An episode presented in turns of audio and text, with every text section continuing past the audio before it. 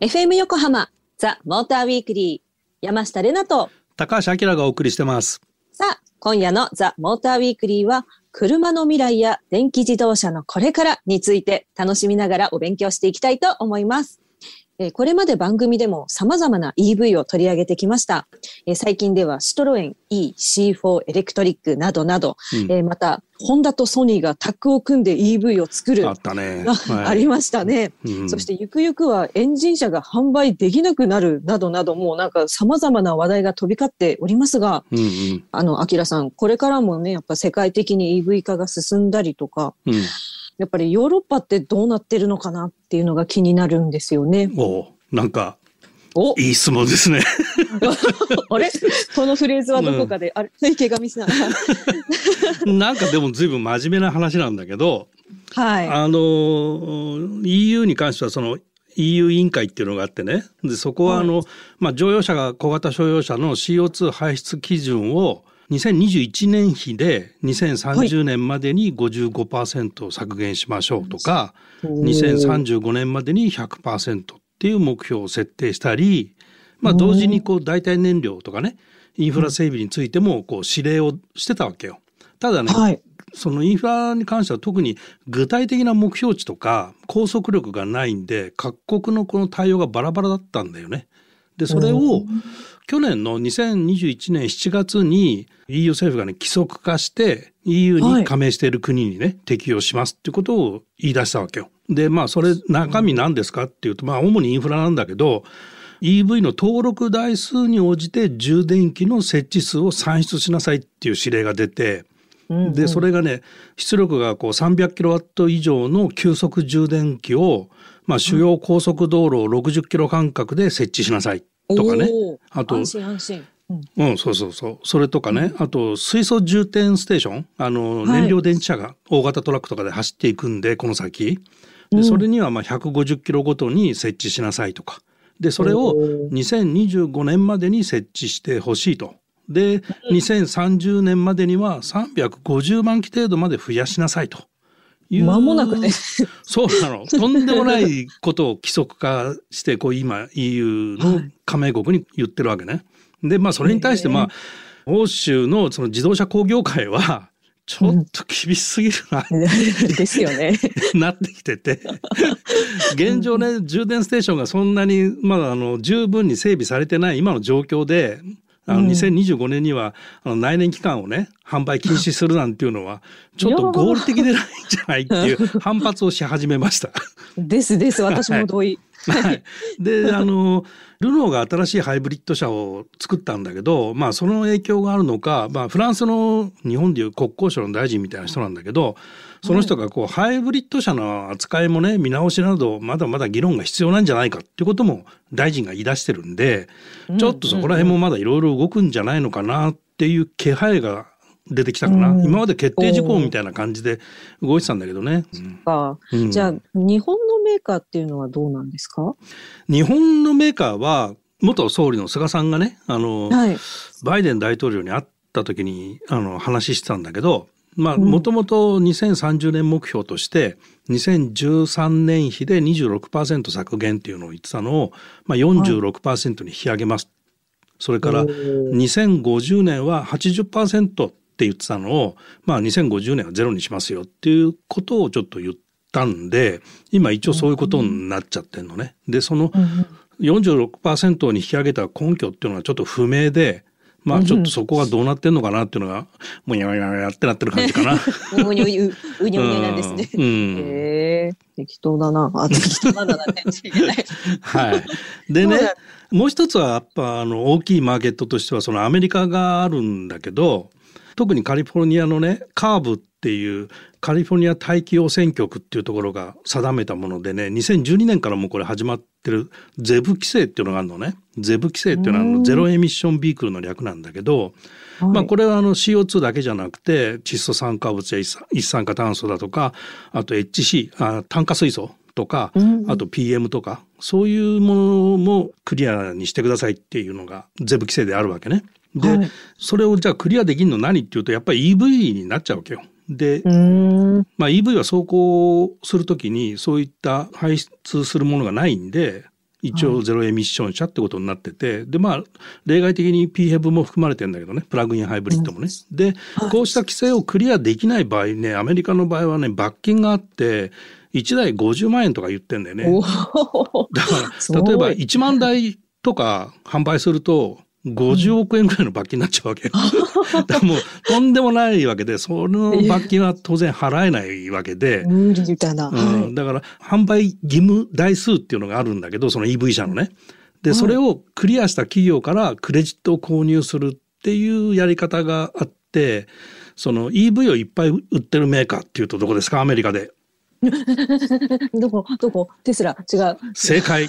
やった で、テスラが、だからそのクレジットいっぱい持ってて、これまでにこう、280億っていうお金を、まあ、手にしたとかね、いう話にはなってますわな。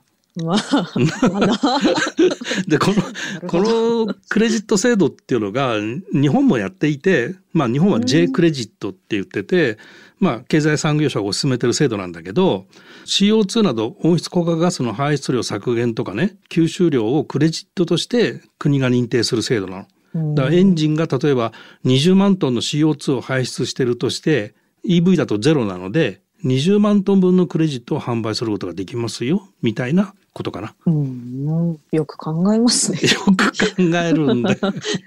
かんないもん、まあ、そうなのね。じゃあじゃあ EV EV ってなりましたけど、うん、えー、EV 以外になんか新しい燃料にチャレンジしているメーカーがあるそうで、はい、はい、いい質問ですね。ありがとうございます。これあのまあ有名だけどトヨタの水素ね、トヨタの水素エンジン。うん、で、はい、まあこれ水素を直接燃やして走るっていうことにチャレンジしてるのね。で、スーパー耐久に走ってますけどね。はい、で、これ、まあ課題は、水素ってエネルギー密度がガソリンよりも小さいので、パワーが出ないっていうのが最大の課題。で、これいかにパワー出して走るか。だからレースやってるっていうところ。まあそこに注目してもらえばいいかなと。で、あと、今年からスバルがカーボンニュートラル燃料を使って、えー、やっぱりスーパー耐久走りますと。86BRZ の BRZ に、えー、FA24 型エンジンっていうんだけど、まあ、ノーマルエンジンだよね。それをそのカーボンニュートラル燃料を使ってどこまで走れっかなみたいなやつなんだけど、このカーボンニュートラル燃料っていうのはこの食用ではない植物由来の化学合成燃料で、成分は実規格に合わせたものをレースで使ってるのでこれはパワーは出るある程度。でこう大きな課題はねどうもなさそうな空気だね今のところ見てるとね。いいですね。スムーズや。うん、だこれを市販化すると今度大量生産できるかとかコストがいくらになるかとか、まあ、そういう課題はこの先出てくるだろうけどね。うん。あとマツダが、えーと、ディーゼル用の燃料で、はい。ユーグレナ社っていうところで商品名サスティオっていうのでやっぱりこう、うん、ディーゼル用の燃料を使ってレースをやると今年からね。でこれが使用済み食用油と微細モルイ 夕暮れだってあれですよね。なんか藻みたいの食べるやつですよね。素晴らしい。知ってましたね。これ緑虫です。緑虫。あ、そうそう、緑虫だ。で、これあの、広島大学と連携して開発していて、うん、バイオ液体燃料の普及拡大のフェーズにもう来てる。実用化のところまで来てると。ただこれ規模がやっぱ小さいんでまあ広島県内でみたいな ところに今やってるんだけど もうちょっとこうそうそうあのどっか協力してくれてねさっきの ESG 投資じゃないけど、うんうん、いや本当本当、うん、あの 日本中でこう使えるようになるとディーゼル燃料としては、えー、ミッションゼロになりますねみたいなところかな。うん、緑虫が優秀ですね。なるほど。今そんな流れですね。はい、ありがとうございます。分かった。なんかわかるわかる。なんか山下の,、うんね、あの脳みそもちゃんとスポンジのように今吸収してます。お、素晴らしい。はい。あきら先生、ありがとうございます。はい。番組後半は先日試乗してきましたアウディの電気自動車 e トロン50クワトロ S ライン、そして RS e トロン GT をピックアップします。FM 横浜ザ・モーターウィークリー山下れなと高橋明がお送りしてます。さあ、番組後半はアウディの電気自動車 e トロン50クワトロ S ライン RS e トロン GT をピックアップしていきます。えー、まず、イートロン50クワトロ S ラインですがね、私も乗りましたけれども、うん、なんもう、もうなんか未来感バリバリで、もう、スーって走るのは当然ですみたいな。スーって走る。って走ってましたね。なんかね、車が動いてるというよりかは道路がこう勝手に動くみたいな。うんうん、でもそれはね、アキラさんの運転がうまいからっていう話になってくるんですけど。そういう話か。そういう話かもしれないけど、ね、乗り心地よろしいですよね。はい、はい。イートロン GT は？イートロン GT。あ、GT、GT、うん、あれは、まず見てくれがもう、あの、なんかスポーツカー俺はやるんだみたいな。頭のところもカーボンのね、デザインやし、うん、乗り心地も腰から押される感じでその加速感が、あの、アトラクション感があって。アトラクション感ね。アトラクション感ね。そうだよね。ありましたね。うん、まあ乗ってて楽しいだろうなっていう車ではありましたけど。うん、はい。そんな感じ。そんな感じ。ざっくりですね。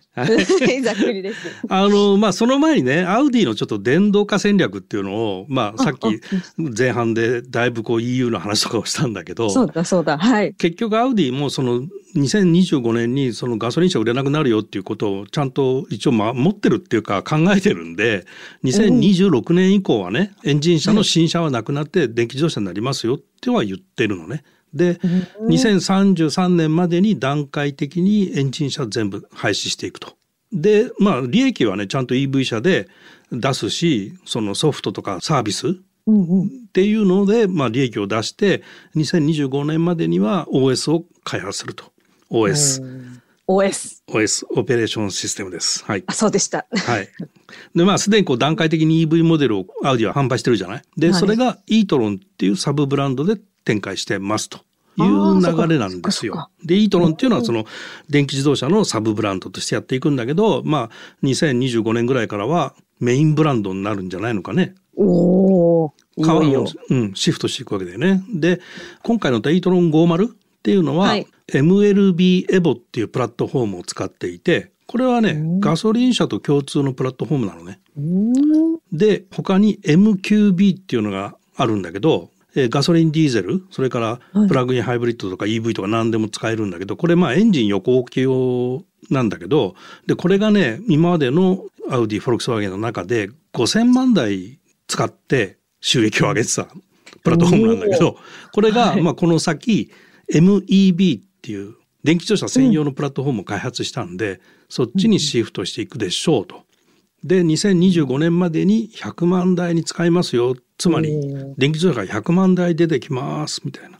いうことかな。であの e トロン GT の方、はい、こっちはねあのスポーツプラットフォームエレクトリックっていうね。まあ略して SPE って言ってるんだけどこれはあの主にポルシェが中心になって開発したプラットフォームであのポルシェの電気自動車タイカン。これとあのほぼ一緒。でまだねものとしては出てきてないんだけどプレミアムプラットフォームエレクトリックという PPE っていうのもある。でこれはだから大きい、まあ、今で言うと A8 とかあの辺だと思うんだけどそれが電気化されるとこの PP で開発されるんでしょうねっていうようなところかな。電気電気ですね。電気電気なんですよ。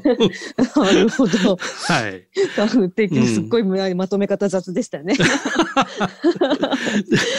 で、あの、まとめる前にですね、このイートロン50の方なんだけど、乗り心地が良くて、フューって走ってたっていうんだけど、まあ、出力的にはだいたい230キロワット、312馬力かな、計算すると。で、最大トルクは540ニュートン。で、えー、まあ、航続距離は335キロ。素晴らしい。っていう感じで、でも1000万すんだよな、みたいな感じかな。で、えー、車の大きさは全長が4900、幅が1935、幅広あそんな広たげかった。へえ、うん、で高さが1630と、まあ、SUV の格好をしてますっていう感じで、うん、搭載してる電池容量がね 71kWh でこれはあのこの間乗ってきたソルテラとか BZ4X とかあの辺とほぼ同じで、まあリー。フがバッテリーより大きい方で 62kW なんでまあリーフよりも大容量の電池を積んでるなみたいなところかな。うん、いいいいですね。うん、で、イートロン GT ですか？GT。はい、GT。こっちはもうスーパースポーツなんでね。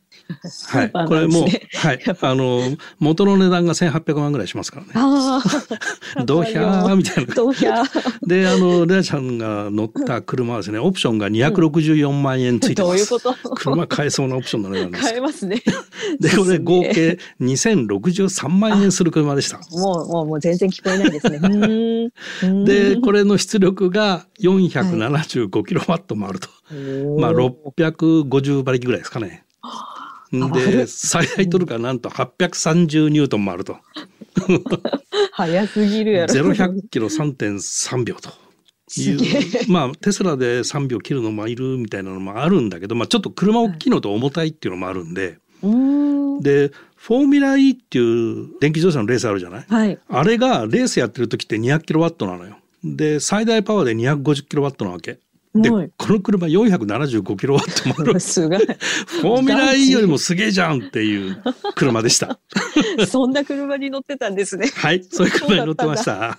とんでもねえわ。はい、ありがとうございます。ではでは、えー、ここで恒例の山下な勝手なイメージで、えー、まとめさせていただきたいと思います。はい。ちょっとですね、えー、イートロン50の方でお願いします。はい。えー、アウディイートロン50クワトロ S ライン。愛犬はトイプードル。タワーマンション28階に住んでいて、日課はイオンで買い物をする港区女子が乗っていそう。